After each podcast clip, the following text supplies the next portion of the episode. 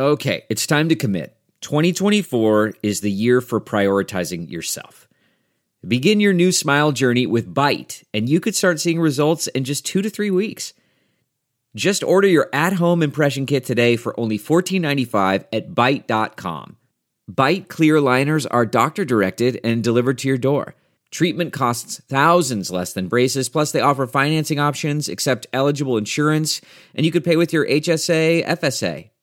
Get 80% off your impression kit when you use code WONDERY at Byte.com. That's B-Y-T-E dot com. Start your confidence journey today with Byte. CarMax is putting peace of mind back in car shopping by putting you in the driver's seat to find a ride that's right for you. Because at CarMax, we believe you shouldn't just settle for a car. You should love your car. That's why every car we sell is CarMax certified quality so you can be sure with upfront pricing that's the same for every customer. So don't settle. Find love at first drive and start shopping now at CarMax.com. CarMax, the way car buying should be. I think the global competition for entrepreneurial talent is going to do nothing but increase. I don't know that Biden's capital gains tax would fundamentally change that, but it could. And in the future, politicians are going to have to think a lot more about themselves as competing with other jurisdictions. Welcome back to The Breakdown with me, NLW. It's a daily podcast on macro, Bitcoin, and the big picture power shifts remaking our world. The Breakdown is sponsored by Nexo.io and produced and distributed by Coindesk. What's going on, guys? It is Friday, April 23rd, and today we are talking about what Biden's tax plan has to do with money printing and inflation. First up, however, let's do the brief. First on the brief today, Coinbase is listing Tether on their Pro service. We've talked a lot about FUD categories this year, and up until a couple months ago, Tether was way up there. Since the settlement with the New York Attorney General, however, that has all but fallen away. The latest example of this is Coinbase Pro listing USDT. So, this will allow traders to deposit the stablecoin, and next week they'll be able to begin trading it. Of course, this move is seen largely as vindication for Tether. Coinbase is now a public company. It's regulated even more tightly and under even more scrutiny than it was as a private company. The fact that it is now allowing Tether on its platform suggests that it believes that the biggest legal issues for USDT are firmly in the rearview mirror. Next up on the brief today, watch out Mayor Suarez because Jackson, Tennessee's Scott Conger is coming for your title as America's Bitcoin mayor. Conger caught Bitcoin Twitter's attention this week when he tweeted out, What does the future of cryptocurrency look like for the city of Jackson? We're exploring payroll conversions for our employees, even more exciting, we're seriously exploring mining Bitcoin to add to our balance sheet. He added in an email to Coindesk We are currently exploring opportunities for our employees to diversify their deferred compensation by adding a Bitcoin conversion option that will allow our employees to utilize dollar cost averaging to increase and enhance their portfolios. Because Bitcoin is an appreciating asset, if we can work out the initial capital cost as well as the energy cost, I firmly believe it will be a benefit to our finances as well as giving our local energy authority to balance out their energy output by mining in off peak hours. Of course, he added the laser eyes as well. Third and finally on the brief today ETFs, ETFs everywhere. So, first, let's talk Canada. Earlier in the week, three Ether ETFs started trading. Today, a fourth, this one from 3iQ and CoinShares, began trading on the Toronto Stock Exchange. As I mentioned earlier in the week, the first day of trading for these ETFs was less impressive than the breakout Bitcoin ETFs earlier in the year, about one fifth of the trading volume, but it was still decent by historic ETF standards. Meanwhile, back in the US, the SEC has started its official review of Kryptoin's application. This is the trust backed by the CBOE that tried once and failed in 2019. This is the third ETF application out of nine total live applications that is formally being evaluated, including VanEck and WisdomTree. Now, many think that there may be multiple ETFs approved simultaneously, but most that think that believe that it won't be till the very end of their available review period at the end of the year. But with that, let's shift to our main discussion.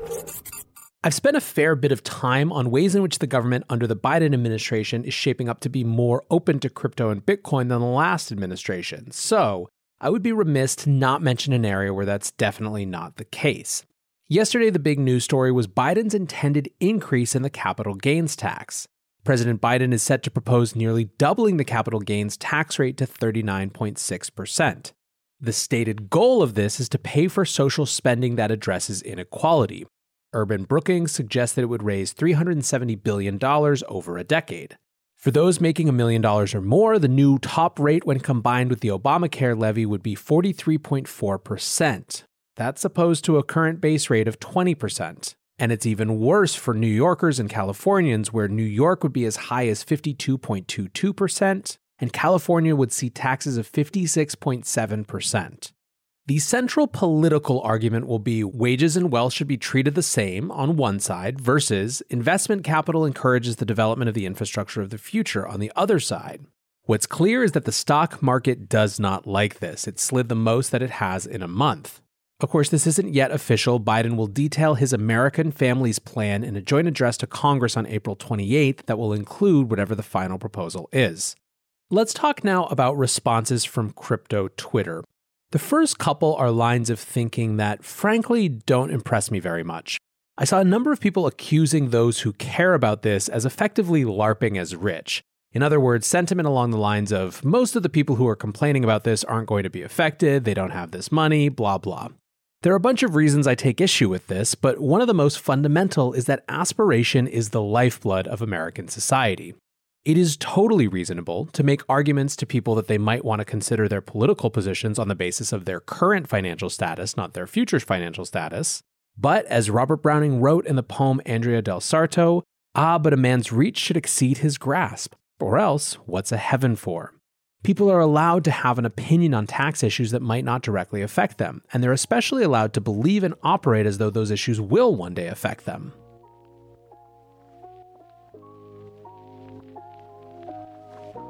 Looking for the best way to unlock your crypto's liquidity? Nexo.io is exactly what you need. Borrow against your digital assets at just 5.9% APR. Earn passive income with yields of up to 12%. And swap between more than 75 market pairs with the instant Nexo exchange. Try the Nexo wallet app to get the whole 360 degrees of crypto banking. Get started at nexo.io. The second take I saw just a little bit of was something to the effect of everyone in crypto has done really well this year. Have a heart and stop complaining. There is so much wrong with this that I barely know where to begin. First, having done well does not mean one is subject to punishment. Indeed, penalizing success is one of the biggest reasons that this measure will get a lot of pushback. Second, in no universe is believing that the capital gains rate should remain low, or frankly, really any position vis a vis taxes, necessarily indicate someone being cold or callous to the plight of others. Indeed, that argument would presuppose a belief that government is better positioned to allocate that additional revenue for societal good than other mechanisms of doing so, ranging from markets to philanthropy. That is a good debate to have. The size and role of government is one of the most fundamental debates in American history. But it's only productive if people on both sides of it recognize the other as capable of having a heart and still disagreeing with each other. When we start demonizing the people who disagree with us as not caring about anyone but themselves or their positions, we've already lost the good that might otherwise be won from the discussion. This does, however, get me to another line of thought I've seen many share on Twitter, which has to do with not the taxation itself, but the efficacy of the government in spending it. Ryan Selkis tweeted, I wouldn't mind paying a high cap gains tax rate if the product I was paying for weren't so shitty. Tony Sheng wrote this a different way, saying, I realized today that I'm indifferent to tax increases, but super angry that the tax collectors suck at allocating capital. Like, I'm going to give it away anyways, but why am I giving you an opportunity to squander it? So there are a lot of dimensions to this. One is a general sense of the inefficiency of government lawmaking, where so much goes into pork barrel spending and random crap needed to buy off legislators to get things passed. Another part, though, that is especially for the libertarian part of the Bitcoin and crypto sphere is more fundamental a core disagreement with the military industrial complex, and a desire to not have a huge portion of one's taxes go to foreign wars. Another interesting variant on this criticism of the measure was that it wasn't in isolation doing enough. Jay Yalowitz tweeted A 43.4% capital gains tax without a wealth tax is a direct tax on my generation. Boomers already have their capital gains and are more wealthy through land whose gains are deducted against decades long depreciation. To be clear, this isn't necessarily representative of the standard take on crypto Twitter, which is much more no new taxes than you can't add this tax without adding another tax too. However, I think it's notable in that opposition to this is coming from multiple sides, and that some are fundamentally arguing that it won't redress the inequality that it purports to, and instead will simply calcify another type of generational inequality that still exists. Still, by far the most common take on crypto Twitter has to do with the connection between money printing and taxation. The super simplified version of this that you probably saw a dozen people tweet is why tax when they can just print? I think the most notable thing about that is that you're seeing it not just from die-hard Bitcoiners, but from lots of different people. I'm seeing that type of message on Facebook, for example. There is a bigger connection being made here as well, however. Vijay Boyapati tweeted The great tragedy of the US government doubling the tax rate on long term capital gains is that by printing trillions upon trillions of dollars, it has created a massive amount of fake stock appreciation that it can now collect when anyone chooses to sell or diversify. Austin Allred from Lambda School tweeted 1 interest rates to zero. Two, pump system full of cheap money. Three, massive tax hike on capital gains. Still, it was Naval Ravikant who tweeted the most prescient version of this, and it was all the way back on February 10th. The road to socialism via inflation. Print money, crash the reserve currency, destroy savers, and force them into inflated assets. Asset inflation leads to inequality. Demonize asset holders and tax the nominal gains, thereby confiscating the real value of the assets. This, to me, is the most interesting part of the structural debate. If you accept the premise of Naval's tweet, this capital gain shift effectively becomes the way the government makes back the money that it prints. Put differently, instead of addressing the underlying issue, interventionist monetary policy that juices asset prices, this layers on more bad policy on top of that that allows the government to recoup some gains. Now, proponents of this capital gains increase have snarkily said that the group of people who have been saying that the Fed exacerbates inequality should love this as a way to address it. They are welcome to their Twitter clout, but of course, the answer is that Bitcoiners aren't looking for the lipstick on a pig answer. Still, there is one more dimension of all of this that I want to explore. Tim Draper tweeted another argument that you'll see a lot of in the coming weeks. 43.4% capital gains tax might kill the golden goose that is America, Silicon Valley. People need an incentive to build long term startups of value. In California, that would be a 56.4% tax burden, Greater than 50% spells death to job creation. I think the argument is perhaps a little overstated, but I think a version of it that comes closer comes from Nikita Bier, who tweeted a picture of the Biden headline, a picture of Puerto Rico, and a caption that said, Everyone on Zillow right now. The intimation being, of course, that everyone is on Zillow trying to find property in Puerto Rico where they have a much better tax status while still technically being in the US. I do believe that the mobility of the entrepreneurial base is bigger than it's ever been. COVID broke the hegemony of Silicon Valley, the place, in a major way. Companies in the future are going to be built by default as hybrid, if not fully remote. I don't believe the flocking to places like Miami and Texas and Puerto Rico are accidental. And I also don't think that they are, to use a recent favorite word of Jerome Powell, transitory. Ryan Selkis again. If you liked Talent Flight from California to Texas and Florida last year, you're going to love immigration patterns from the US in a future that taxes investors and entrepreneurs at greater than 50%. I think the global competition for entrepreneurial talent is going to do nothing but increase. I don't know that Biden's capital gains tax would fundamentally change that, but it could. And in the future, politicians are going to have to think a lot more about themselves as competing with other jurisdictions. For now, as I'll get into tomorrow, I don't believe that it was Biden's tax hike that caused this major dip that we're in a part of. But like I said, more on that on the weekly recap tomorrow. For now, I hope you are headed off to a great spring weekend. I appreciate you listening. Until tomorrow, be safe and take care of each other. Peace. We're witnessing the greatest paradigm shift in finance in modern history. Join thousands of newsmakers and influencers talking the future of money at Consensus by Coindesk. A live virtual experience of leaders, changemakers, virtual reality meetups, keynotes from Ray Dalio, Gary Vaynerchuk, and much more. Get an up close look at the boom in crypto, the surge in institutional investment in Bitcoin, the NFT mania, the breakneck innovation in decentralized finance, and the coming disruption from central bank digital currencies. The Breakdown listeners can visit events.coindesk.com and use the promo code BREAKDOWN to save $25 today. Join us May 24th through May 27th for Consensus by Coindesk and register today at events.coindesk.com because ticket prices go up at the end of this month. Thanks for listening, and we'll see you there.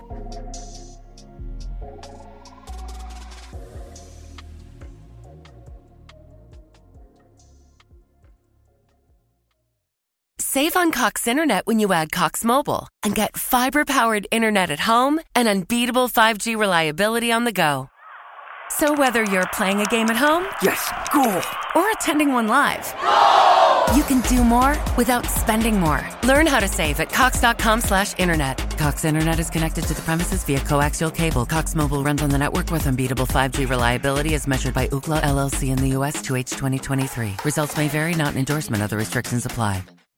You know how to book flights and hotels. All you're missing is a tool to plan the travel experiences you'll have once you arrive. That's why you need Viator. Book guided tours, activities, excursions, and more in one place to make your trip truly unforgettable. Viator has over 300,000 travel experiences to choose from. Everything from simple tours to extreme adventures and all the niche, interesting stuff in between. So you can plan something that everyone you're traveling with will enjoy. Real traveler reviews give the inside scoop from people who've already been on the experiences you're considering. So you can plan with confidence. Free cancellation helps you plan for the unexpected. And 24 7 customer support means you can travel worry free. Download the Viator app now and use code Viator10 for 10% off your first booking in the app. Find travel experiences for you. Do more with Viator.